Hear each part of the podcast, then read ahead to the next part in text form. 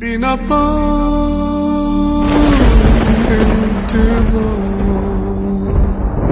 سنين وإحنا صوت واحد نصيح يا المهدي البدار كافي مو خلص صبرنا كافي بس نجرع مرار سنين وإحنا صوت واحد نصيح يا المهدي البدار كافي مو خلص صبرنا كافي بس نجرى مرار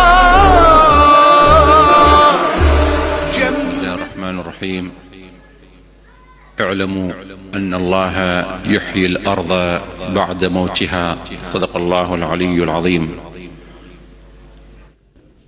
وأترك هذا الميكروفون الذي له شرف الارتباط وشرف الانتماء بصاحب هذه الليالي الإمام العظيم المنتظر عجل الله تعالى فرجه الشريف. أتركه للشيخ الغزي كما ألفناه وعرفناه من خلال بحور كلامه ومضامينه العالية. نستقبله مع ذكر محمد وآل محمد.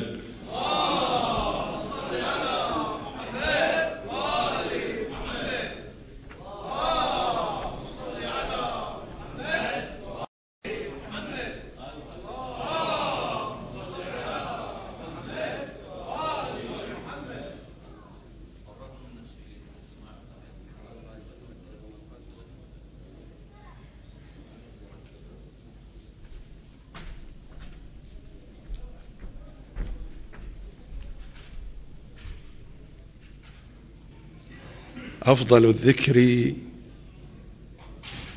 ذكره سبحانه وتعالى ومن ذكرهم صلوات الله وسلامه عليهم أجمعين فقد ذكر الله فذكرهم ذكره عز وجل لذكرهم الشريف عبقوا المجلس بالصلاة على محمد وآل محمد.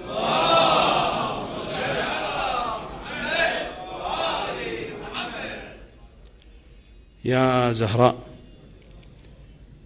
بسم الله الرحمن الرحيم. من دون مقدمات لضيق المجال وقد بقيت عندي مطالب عديدة أشرع في مقصودي. الحديث تحت العنوان الذي بدأت كلامي عنه المشروع المهدوي ما بين التأسيس والإنجاز. بدأت حديثي عن أجواء التأسيس ولكن بقيت بقية سأطوي أطرافها وأدخل مباشرة في الآفاق التي يتحرك فيها هذا المشروع في مرحلة الإنجاز. المشروع المهدوي هو مشروع الله. هو مشروع الإنسان. هو مشروع حضارة الحضارات. هو مشروع الحياة. المشروع المهدوي هو مشروع التكامل والتواصل بين عالم الشهادة والغيب في حياة الإنسان. في جولة سريعة في طوايا أحاديث أهل البيت صلوات الله وسلامه عليهم. أتحدث عن الآفاق التي يتحرك فيها هذا المشروع. الأفق الأول. يتحرك المشروع المهدوي في اتجاه تجفيف منابع المعصية.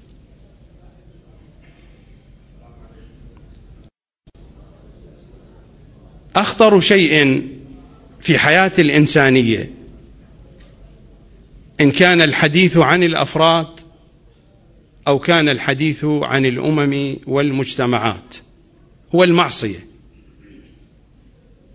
الخروج عن القانون الخروج على القانون عبر ما شئت. المشروع المهدوي يتحرك بهذا الاتجاه. باتجاه تجفيف معصية. والمطالب هذه وسيعة. أنا سأورد أمثلة ونماذج. أشير إلى نموذجين من منابع المعصية التي سيتحرك المشروع المهدوي باتجاه تجفيفها. المنبع الأول الخوف. وهو من أهم منابع المعصية في الحياة البشرية. وبشكل سريع الخوف من المستقبل. حينما يخاف الإنسان من تحديد مستقبله الدنيوي أتحدث عن المستقبل الحياتي. لا أتحدث عن المستقبل الذي يرتبط بالحياة الدينية والغيبية. أتحدث عن المستقبل الدنيوي. حين يخاف الإنسان على مستقبله الحياتي على بيته على حياته الشخصية على مستقبل عائلته على أمواله على مخططاته. الخوف من المستقبل. الخوف من الظلم. الخوف من ظلم الحكومات. الخوف من ظلم الشركاء. الخوف من ظلم المنافسين. الخوف من أن تضيع حقوق الإنسان. هذا العامل من أهم العوامل التي تدفع الإنسان لأن يخرج عن القانون. وأتحدث عن القانون الديني.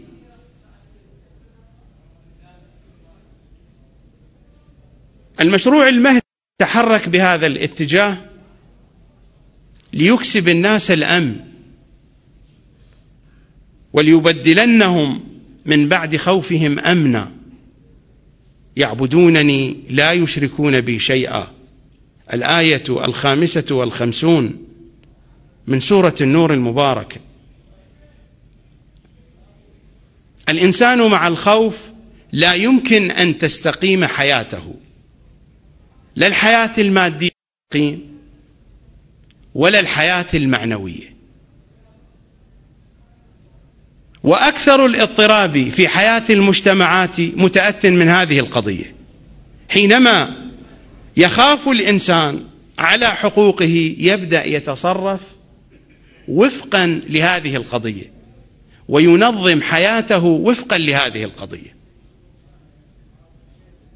أما حينما يأمن ستتغير حياته بالكامل.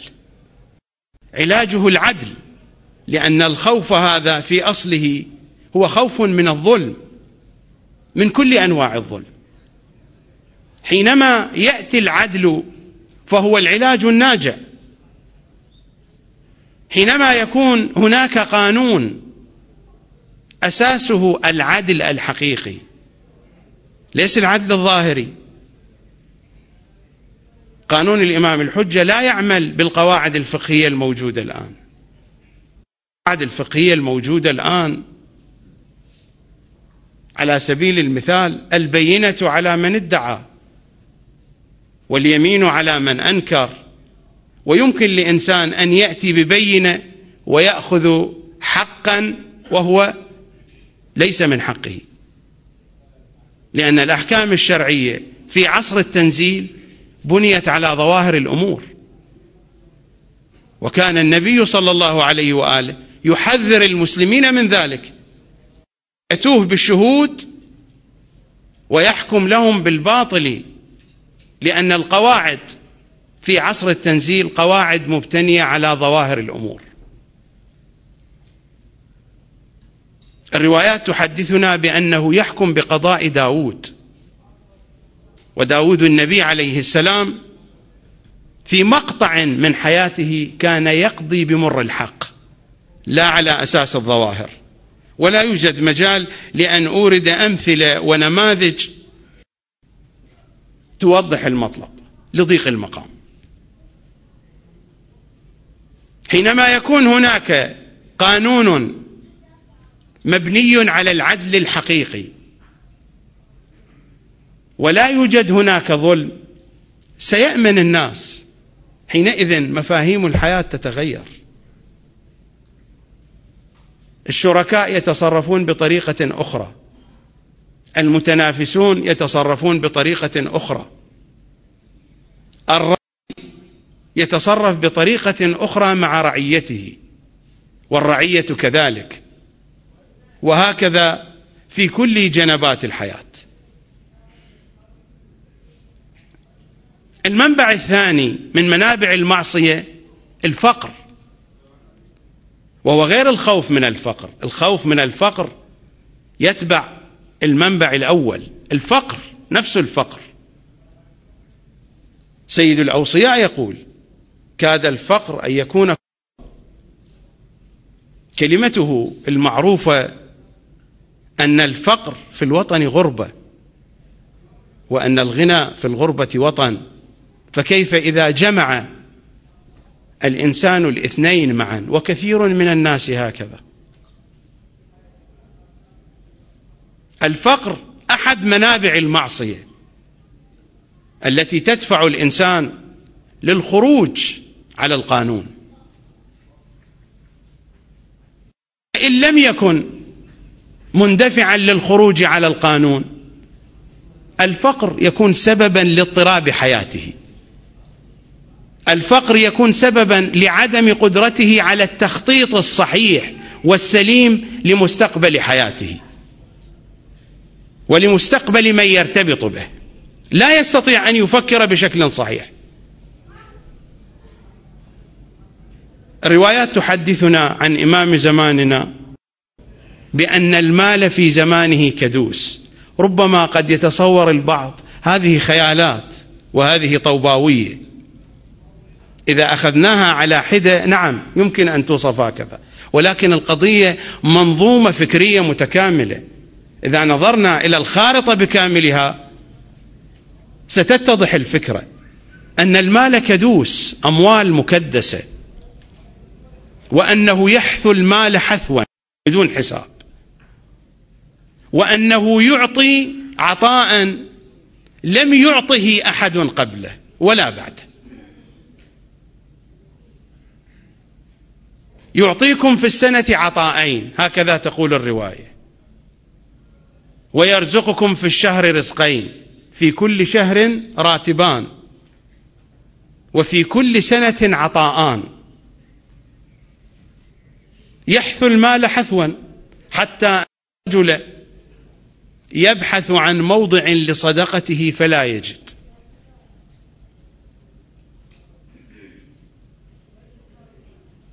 الإمام صلوات الله وسلامه عليه يجمع الأموال وبمرأ وبمسمع من الناس وينادي المنادي تعالوا خذوا. تعالوا إلى هذا الذي قطعتم فيه الأرحام. وإلى هذا الذي سفكتم فيه الدم الحرام. وإلى هذا الذي ركبتم فيه ما حرم الله. تعالوا خذوا حينما يحس الإنسان بالأمن الاقتصادي حالة الجشع والطمع وكثير من الحالات النفسية ستتبدل طريقة تفكيره تتبدل طريقة تخطيطه. تتبدل الموازين التي على أساسها يقيم ما حوله من الأفكار من الأشخاص من الواقع الاجتماعي تتبدل. أنت جرب هذه الحالة. يوم ما عندك ولا فلس ويوم عندك أموال كثيرة نظرتك للحياة تتبدل. هذا شيء طبيعي. هذا الاتجاه الأول. وإن كان هذه المطالب بحاجة إلى تفصيل في القول ولكن ضيق المقام لا يسمح لي أن أطيل كثيرا وأن أسهب أكثر من هذا الذي تحدثت به. هذا الأفق الأول أن المشروع المهدوي يتحرك باتجاه تجفيف منابع المعصية. الأفق الثاني أن المشروع المهدوي يتحرك باتجاه محاصرة المشروع الإبليسي. إبليس له مشروع. وهو إبطال مشروع الخلافة. والقصة منذ خلق آدم. والباري سبحانه وتعالى أعطاه ميعادا. الوقت المعلوم. وهو في العصر المهدوي في الدولة المهدوية. حين أقول العصر المهدوي الدولة المهدوية مرادي من زمان ظهوره الشريف إلى يوم القيامة. زمان حكمه والرجعة وهي فترة زمانية طويلة واستعملت عبارة الدولة استنادا إلى قول النبي صلى الله عليه وآله حين قال إن للباطل جولة وإن للحق دولة. وجولة الباطل منذ زمان آدم إلى يوم ظهور إمامنا صلوات الله عليه. ودولة الحق تبدأ من يوم ظهوره إلى يوم القيامة. إن للباطل جولة وإن دوله فحين نتحدث عن الدولة المهدوية هي التي تبدأ من زمان ظهوره إلى يوم القيامة. وبحسب الروايات القضية ليس في سنوات عشرات الآلاف من السنين. هناك الرجعة التي يقول عنها سيد الأوصياء أنا صاحب الكرات والأوبات والدولات العجيبات وتفاصيل هذا المطلب تحتاج إلى وقت وردت روايات كثيرة عنهم صلوات الله عليهم في بيان هذه الفترة.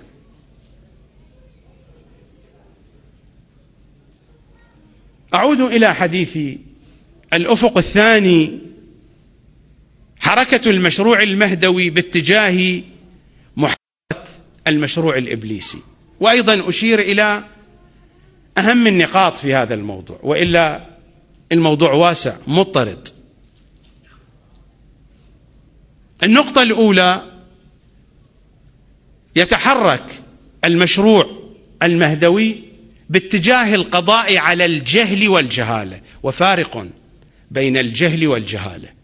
الجهل في مقابل العلم والجهالة في مقابلة العقل. قد تقرؤون في كتب الحديث مثلا كتاب الجهل والعلم. وكتاب الجهل والعقل. الجهل هنا في مقابل العقل ليس هو الجهل الذي في مقابل العلم. الجهل هنا بمعنى الجهالة. يتحرك المشروع المهدوي للقضاء على الجهل والجهالة لأن إبليس من هنا يأتي للناس. من هنا يأتينا إبليس. من الجهل والجهالة. الحياة البشرية مشحونة بأشياء كثيرة لا قيمة لها. لكن إبليس يصور لنا بأن لها قيمة. الآن الإعلام الاقتصاد الرياضة الفنون في هذه الأجواء كم هناك من الأشياء لا قيمة لها في عالم الحقيقة؟ ولكن بسبب الجهل والجهالة يتصور الإنسان أن لها شيء من الواقع شيء من الحقيقة شيء من القيمة. وقيمتها في الحقيقة هباء. وهذا هو عمل إبليس على أي حال. القضاء على الجهل والجهاله وأشير إلى مصاديق من ذلك. الروايات الشريفة تقول بأن الإمام رحمه الله عليه يمسح على رؤوس العباد فيجمع بذلك عقولهم. ويمسح على رؤوس العباد على قلوب العباد فيجمع بذلك أحلامهم. وهذه قضية مردها إلى ولايته التكوينية. وذل كل شيء لكم. الروايات تقول عنهم صلوات الله عليهم بأن العلم على سبعة وعشرين جزء. ما خرج منها إلا جزءان. من زمان آدم إلى يوم الظهور الشريف. هناك خمسة وعشرون جزء سيخرجها الإمام في زمان ظهوره. والحديث هنا عن كل أصناف العلوم. عن علوم الغيب عن علوم التوحيد عن علوم الدين وعن علوم الدنيا بكل أشكالها وأصنافها. وهذا يتناسب مع مسألة تطور العقل. لماذا يمسح الإمام على رؤوس العباد فيجمع بذلك عقولهم؟ كي تكون وعاء مناسبا لهذه المقادير الهائلة والدرجات العالية من العلوم التي سيظهرها صلوات الله وسلامه عليه. يقول وتؤتون الحكمة في زمانه. والحكمة من أعلى درجات العلم. وإن المرأة في بيتها تقضي في كتاب الله وسنة نبيه صلى الله عليه وآله. والمثال هنا مثال من واقع المجتمع الذي كان يعيشه الأئمة باعتبار في الغالب النساء في بيوتهن. يعني هناك من الوسائل من وسائل الاتصال العلمي ومن وسائل النشر العلمي بحيث أن العلم يهجم على البيوت يدخل إلى البيوت. مثل ما في الروايات إن عدله يدخل إلى بيوتهم إلى بيوت العباد. إن عدل الإمام يدخل إلى بيوتهم. كذلك وعيه. وعلمه وبصيرته ومعرفته.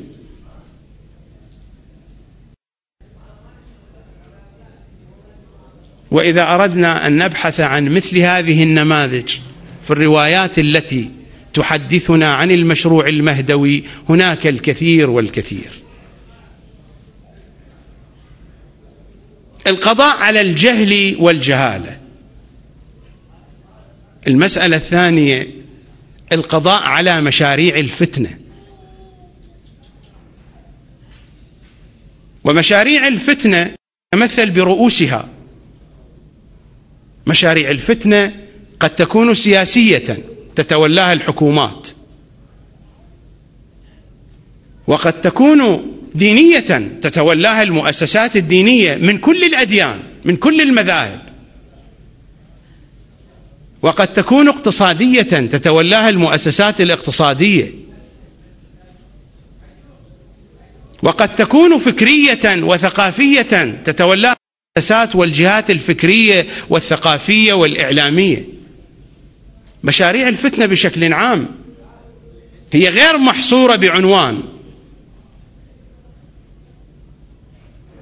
القضاء على مشاريع الفتنة بالقضاء على رؤوس الفتنة. والروايات تحدثنا عن أسلوبين. أسلوب المحاججة وهناك عندنا في الأخبار أن الإمام صلوات وسلامه عليه يجمع كل علماء الدنيا في شتى الاختصاصات ويجمع كل علماء الأديان في شتى المشارب والأذواق يحاججهم.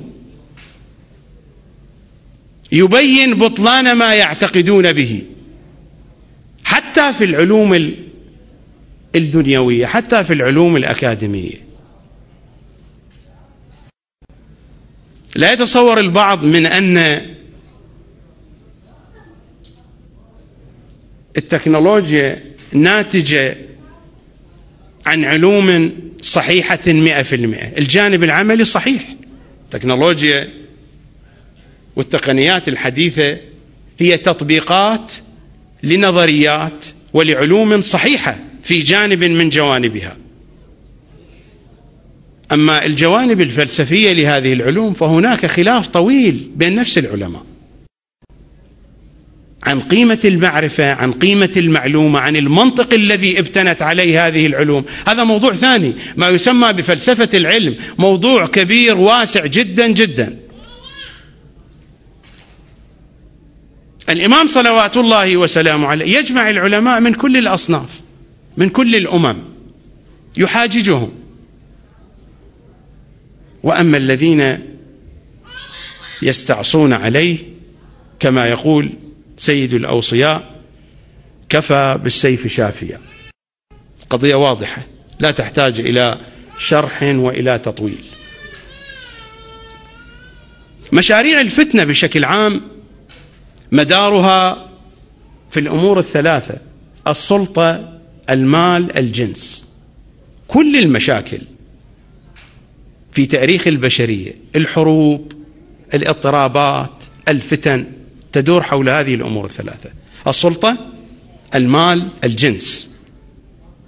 إذا أردت أن تبحث خلف كل فتنة وخلف كل قضية سواء في أجواء السياسة في أجواء الدين في أجواء الاقتصاد في أجواء الثقافة في أي جو من أجواء الحياة الإنسانية تجد أن المحور الذي يدور حوله الناس هي هذه الأمور الثلاثة السلطة المال الجنس.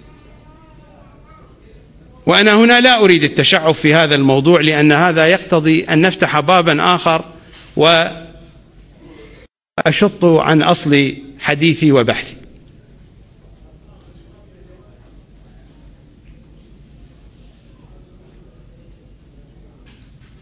الأفق الثالث الذي سيتحرك فيه المشروع المهدوي. الأفق الثالث هو الجانب التكويني.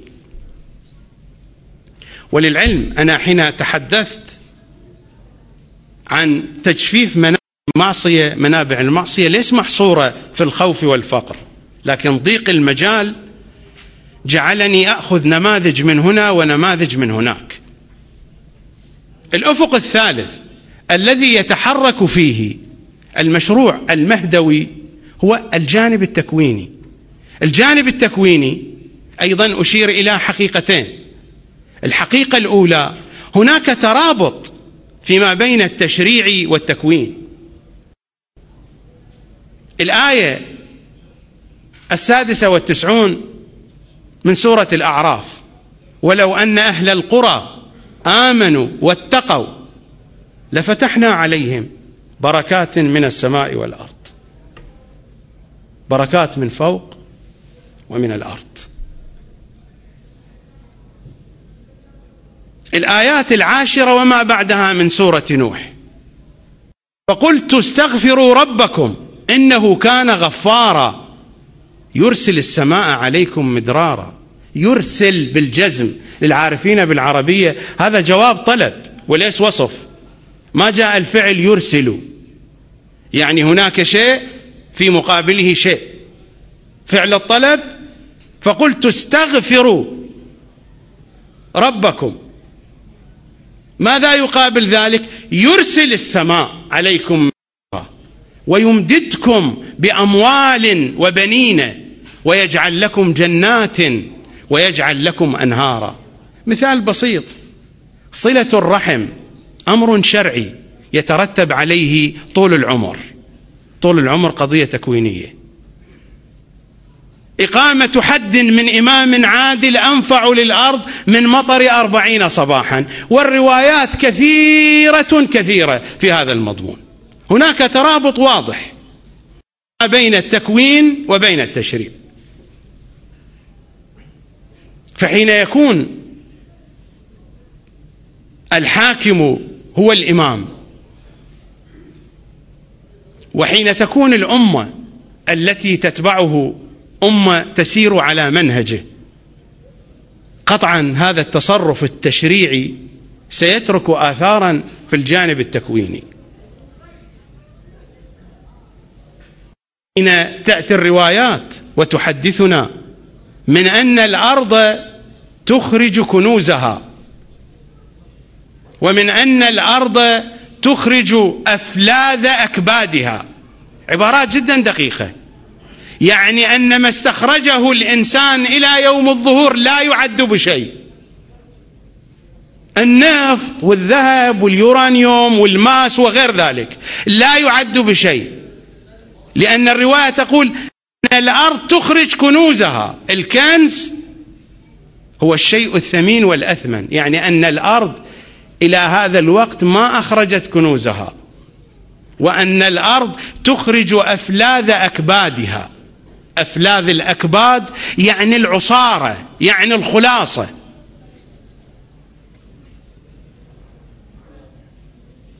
ومشكلة العالم الآن ما هي؟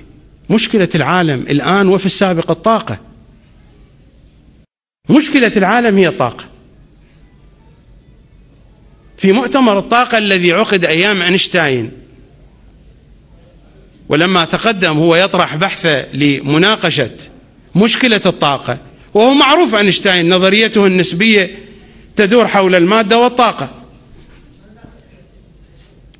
كان يقول بأن مشكلة العالم في المستقبل هي الطاقة. ولا يمكن أن يتخلص العالم من هذه المشكلة إلا بوجود حكومة واحدة تحكم العالم. عندها قانون واحد يقسم الطاقة بالشكل المناسب وبالشكل الصحيح من دون ظلم بين دول العالم. وإلا لن يستقيم الوضع في العالم. لأن المشكلة مشكلة الطاقة. والطاقة في كل زمان تختلف من زمان إلى زمان. في البدايات في بدايات حياة البشر كانت الطاقة هي الجهد البشري ربما مع آلات الصيد. الطاقة في وقت من الأوقات كانت الجهد البشري والشبكة التي يصطاد بها الإنسان السمك أو الآلات المصنوعة من الحجارة أو من الخشب التي تجعل كماء لصيد الحيوانات البرية. كانت هي هذه الطاقة لأن هذه الطاقة هي التي تجعل الحياة مستديمة. بعد ذلك تطورت الطاقة إلى الحيوانات والعبيد.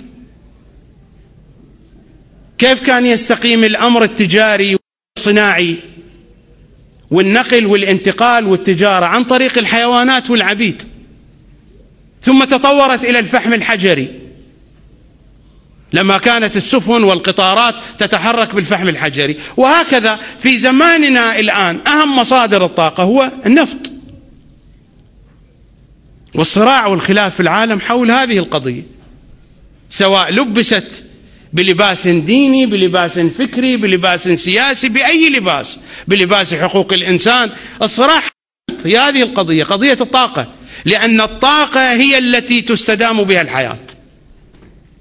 عجلة الاقتصاد العالمي عجلة الصناعة لا يمكن أن تدور من دون الطاقة. على حاشية البحث. الآية الشريفة الآية التاسعة والستون من سورة الزمر وأشرقت الأرض بنور ربها. الإمام الصادق يقول أشرقت حجة ابن الحسن بنور إمامها وإذا ما ظهر وإذا ما ظهر صلوات الله وسلامه عليه فإن الناس تستغني بنوره عن نور الشمس والقمر. فيها إشارة إلى وجود طاقة أخرى نوع آخر من الطاقة. وإن الناس عند ظهوره ستستغني بنوره عن نور الشمس والقمر. نفس الشيء حين نتتبع الروايات فنجد أن الروايات تخبرنا عن أن البهائم والحيوانات والسباع ستصطلح فيما بينها وأن الذئب يرعى مع الأغنام وأن الأسد يسير في الطرقات. القضية ليست إلى حد بعيد جدا. الآن إذا تذهب إلى المحميات الطبيعية وإلى السفاري الدول التي فيها محميات طبيعية يستطيع الإنسان أن يتحرك مع الحيوانات مع الأسود ومع الدببة لأنها قد زرقت بمخدرات. حيوانات مخدرة ما تستطيع. مجرد نوع من التغيير. ممكن أن تتغير طباعها مثل ما غير طبعها المخدر. هذا التغير التكويني الهائل سيغير طباعها. القضية طبيعية ليست بعيدة. الآن الذي يذهب إلى جزر الكناري الحيوانات تمشي في الطرقات. المصدر الاقتصادي لجزر الكناري هو قضية السياحة. لأنه الحيوانات الحيوانات الوحشية البرية تسير في الطرقات مع الناس. في الريف البريطاني في بعض المناطق في الريف البريطاني تذهب يعني في المناطق السكنية والغزلان تسير في الطرقات أيضا. قضية ليس غريبة جدا. تصطلح الحيوانات مع بعضها والذئب مع الغنم والأسد يسير في الطرقات. وهذا شيء طبيعي. شيء طبيعي الكائنات يتأثر بعضها بالبعض الآخر. النباتات تتأثر. تعلمون من جملة الدراسات التي أجريت هنا في دول الخليج على بساتين التمر بساتين النخيل. يقولون بأن تركيبة التمور تركيبة التمور في البساتين التي يرعاها أهلها أصحابها تختلف عن تركيبة التمور التي العمالة الأجنبية. والقضية واضحة أن صاحب البستان يتعامل مع نخيله مع بستانه وكأنه جزء من عائلته. ينام بجنب النخلة يغني لها. إذا ما أصابها مرض من الأمراض النباتية يتأذى لذلك يراعيها صباح مساء ينتظر ثمارها في كل لحظة. هذا التواصل النفسي التواصل الكوني فيما بين الإنسان وما بين هذه النخلة ولربما في الحديث أكرموا عمتكم النخلة فيه إشارة إلى ذلك ولكن هذا التواصل بين الأشياء. التواصل نحن نقرأ في كلماتهم صلوات الله عليهم من اعتقد في حجر كفاه. يعني ممكن أن يكون التواصل حتى مع الجماد. من اعتقد كفاه. أليس في جانب من هذا الحديث إشارة إلى إمكانية التواصل النفسي حتى مع الجماد فحينما يحدث هذا التغيير الهائل قطعا ينعكس هذا على الحيوانات على النباتات. وحين يقول الحديث بأن الأرض تخرج كنوزها وتخرج أفلاذ أكبادها ليس فقط القضية عن المعادن وعن موارد الطاقة حتى في قضية النبات حتى في قضية الماء الخارج من أليس من باطن الأرض؟ تخرج الآبار وينابيع وعيون. يعني أن الينابيع والعيون في زمانه ستختلف. والأشجار ستختلف. وروايات كثيرة موجودة. المقام لا يسع للتفصيل في كل هذه الجزئيات. وهناك قضية ثانية ولايته التكوينية. المسألة الأولى هو أساسا توجد علاقة في التشريع والتكوين. المسألة الثانية ولايته التكوينية ونحن عندنا مثال أنا لا أريد هنا أن أثبت ولايته التكوينية فهي من بديهيات عقائدنا. عندنا مثال واضح في القرآن هناك دولة دولة داود وسليمان أديرت بالولاية التكوينية وهذا مثال تقريبي هذا المثال تقريبي لدولة الإمام الحجة. دولة داود وسليمان أديرت بالولاية التكوينية. ولو كان عندي مجال لفصلت لك ما كان يفعل داود وسليمان بولايته التكوينية وما هي الأحداث التي جرت. ولكن بشكل عام أنت تعرف قصة بساط سليمان. أتدري كم كان يحمل عليه؟ الروايات تقول خمسمائة ألف. الآن توجد عندك طائرة تحمل هذا العدد. خمسمائة ألف بأسلحتهم بدوابهم. وتوجد روايات تشير إلى أكثر من ذلك. آصف ابن برخيا ابن برخيا وقصة آصف معروفة والقرآن يتحدث عنها. العفاريت والجان و و و إلى آخره. دولة أديرت بالولاية التكوينية. نفس الشيء. الإمام صلوات الله وسلامه عليه. بعض الأمور ستجري بالأسباب الطبيعية ولكن هناك أمور لا يمكن أن تجري بالأسباب الطبيعية. الآن المشاكل الموجودة على الأرض. الاحتباس الحراري تقلبات المناخ ذوبان الثلج في القطبين ثقب الأوزون الاختلالات الموجودة في الغلاف الغازي. وأشياء أخرى كثيرة جدا. التلوث البيئي كل هذه الأشياء لا يستطيع الإنسان أن يعالجها. قضية تحتاج إلى قدرة من خارج الكرة الأرضية. التلوث البيئي ليس فقط القضية قضية غازات. التلوث البيئي هناك أنواع عديدة من التلوث. التلوث الميكروبي الآن هناك أعداد بالمليارات أنسال جديدة من الفيروسات. وهذا قانون. هو قانون التكوين والتشريع. إذا جدد العباد نوعا من المعاصي جدد الله لهم نوعا من البلاء. قضية واضحة. هذه مضامين كلمات المعصومين. إذا جدد الناس أنواعا من المعاصي جدد الله لهم أنواعا من البلاء. شيء طبيعي. هذا هو التعانق بين قانون التشريع والتكوين. التلوث الميكروبي.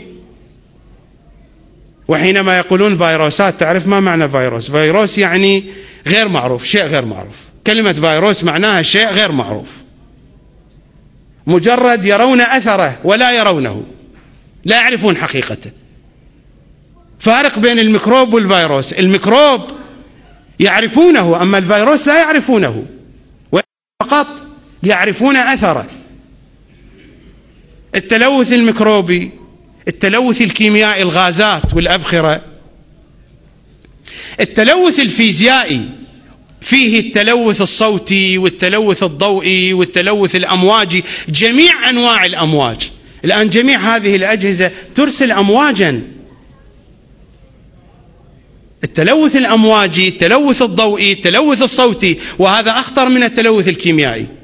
التلوث الكيميائي يصيب البدن يعني أما هذا التلوث يصيب الجهاز العصبي يصيب المخ يصيب العقل. تلوث النفايات. هذا غير تلوث الغازات والنفايات بكل أشكالها المشعة وغير المشعة. أشكال وألوان من التلوث. البشر لا يستطيعون لا يمتلكون القدرة على الخلاص من هذه الفوادح والهوائل. لا بد من قدرة لا بد من ولاية تكوينية. قضية التصحر وقلة المياه هذه تحتاج إلى ولاية تكوينية. أراضي ليس فيها ماء تحتاج إلى ولاية تكوينية أن يتفجر فيها الماء. قضية الجدب والمجاعات والأمراض والأوبئة ويضاف إلى ذلك قضايا الحروب. والتي قلت قبل قليل بأن مردها إلى الطاقة. كل هذه تحتاج إلى سلطة تمتلك قوة تكوينية قدرة تكوينية حتى تستطيع أن تذلل هذه الأسباب. هذا هو الأفق الثالث وهو في الجانب التكويني وهذا أفق كبير. لو أردنا أن نفتح أحاديث أهل البيت التي تتحدث عن التغيرات التكوينية التي سترافق ظهور الإمام صلوات الله وسلامه عليه. القضية كبيرة قضية حتى تكون خارج الأرض. حينما يقول الإمام الصادق صلوات الله وسلامه عليه من جملة علامات ظهوره خسوف وكسوف في غير موعدهما وإذا ما حدث فإنه يسقط بذلك حساب المنجمين والفلكيين. يعني هناك تغير. لأن الخسوف بحسب قوانين علم الفلك لهما أوقات معينة مشخصة. ويمكن الآن بحسب الموازين العلمية أن يشخص الخسوف والكسوف حتى لمليارات من السنين. وبالثواني لكن حينما يحدث الخسوف والكسوف في غير موعدهما وكما يقول الإمام بأنه حينئذ يسقط حساب الفلكيين وحساب المنجمين. تغير. هناك تباطؤ في حركة الفلك. أليس نقرأ بأن السنة من سنينه كسبع سنين كعشر سنين؟ هناك تباطؤ في حركة الفلك. هناك تغير. الأفق الرابع. الأفق الرابع الذي يتحرك باتجاهه المشروع المهدوي. التواصل التواصل مع العوالم الأخرى. والحديث عن العوالم الأخرى حديث يطول ويطول.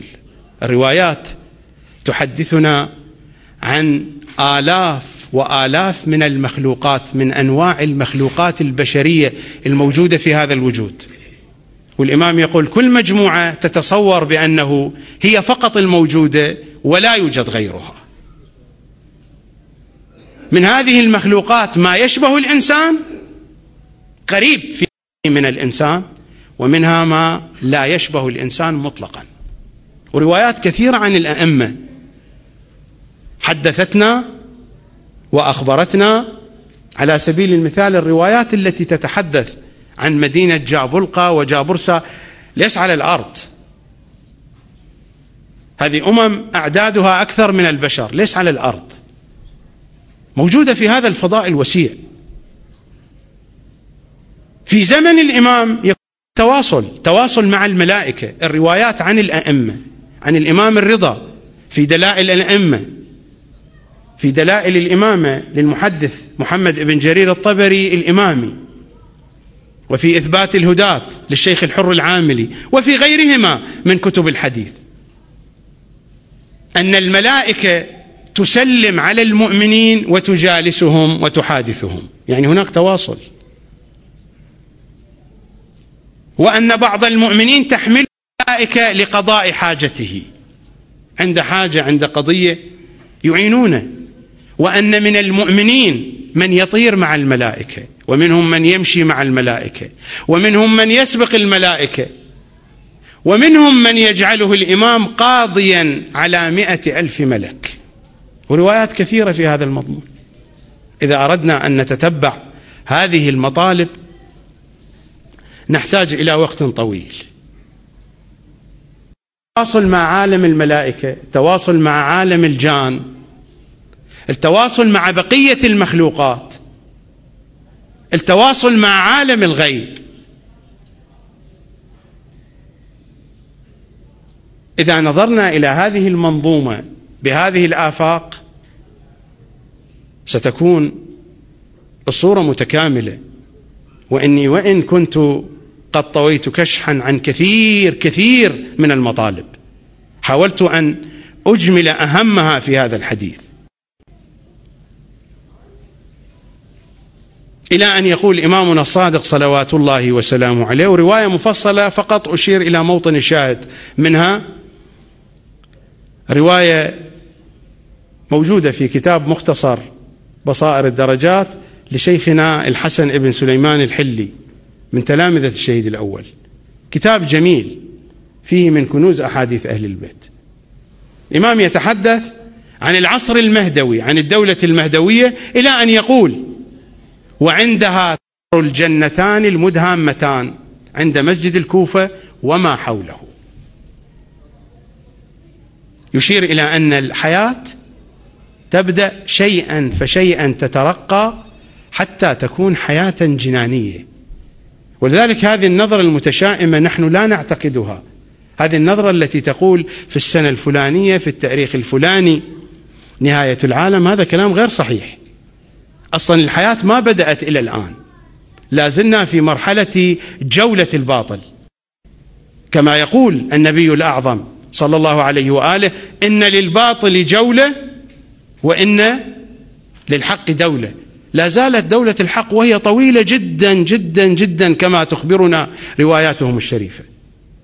بعشرات آلاف السنين. الحياة الحقيقية ما بدأت إلى الآن. والحياة التي جاء بها رسول الله جاء بمنهاجها. يا أيها الذين آمنوا استجيبوا لله وللرسول إذا دعاكم لما يحييكم. هذه الحياة إلى الآن ما بدأت. هو الذي أرسل رسوله بالهدى ودين الحق ليظهره على الدين كله. إلى الآن ما ظهر. هذه الحياة التي جاء بها بدين الحق بالهدى إلى الآن ما ظهر. إنما يتحقق على يد إمامنا صلوات الله وسلامه عليه.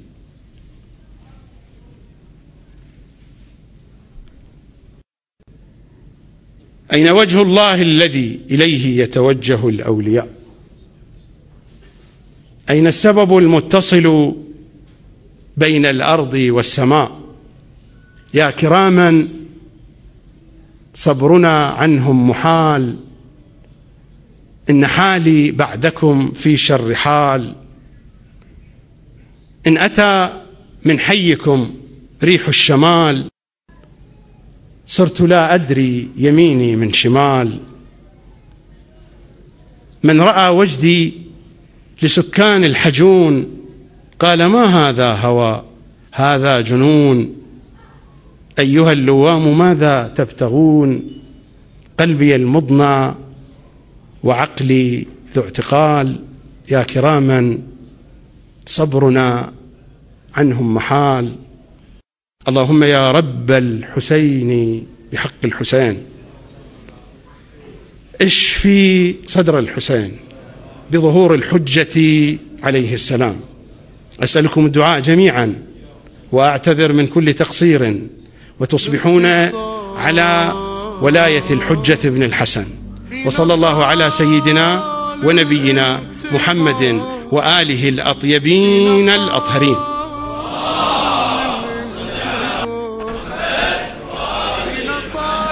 والله يا المهدي بغيابك كم جفن تابوت صار.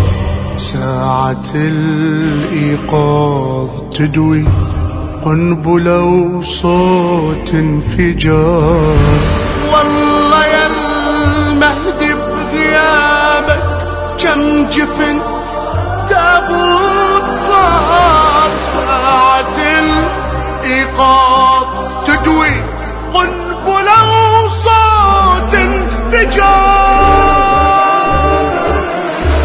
كل صبح يا ابن الوديع يمشي للمعتدين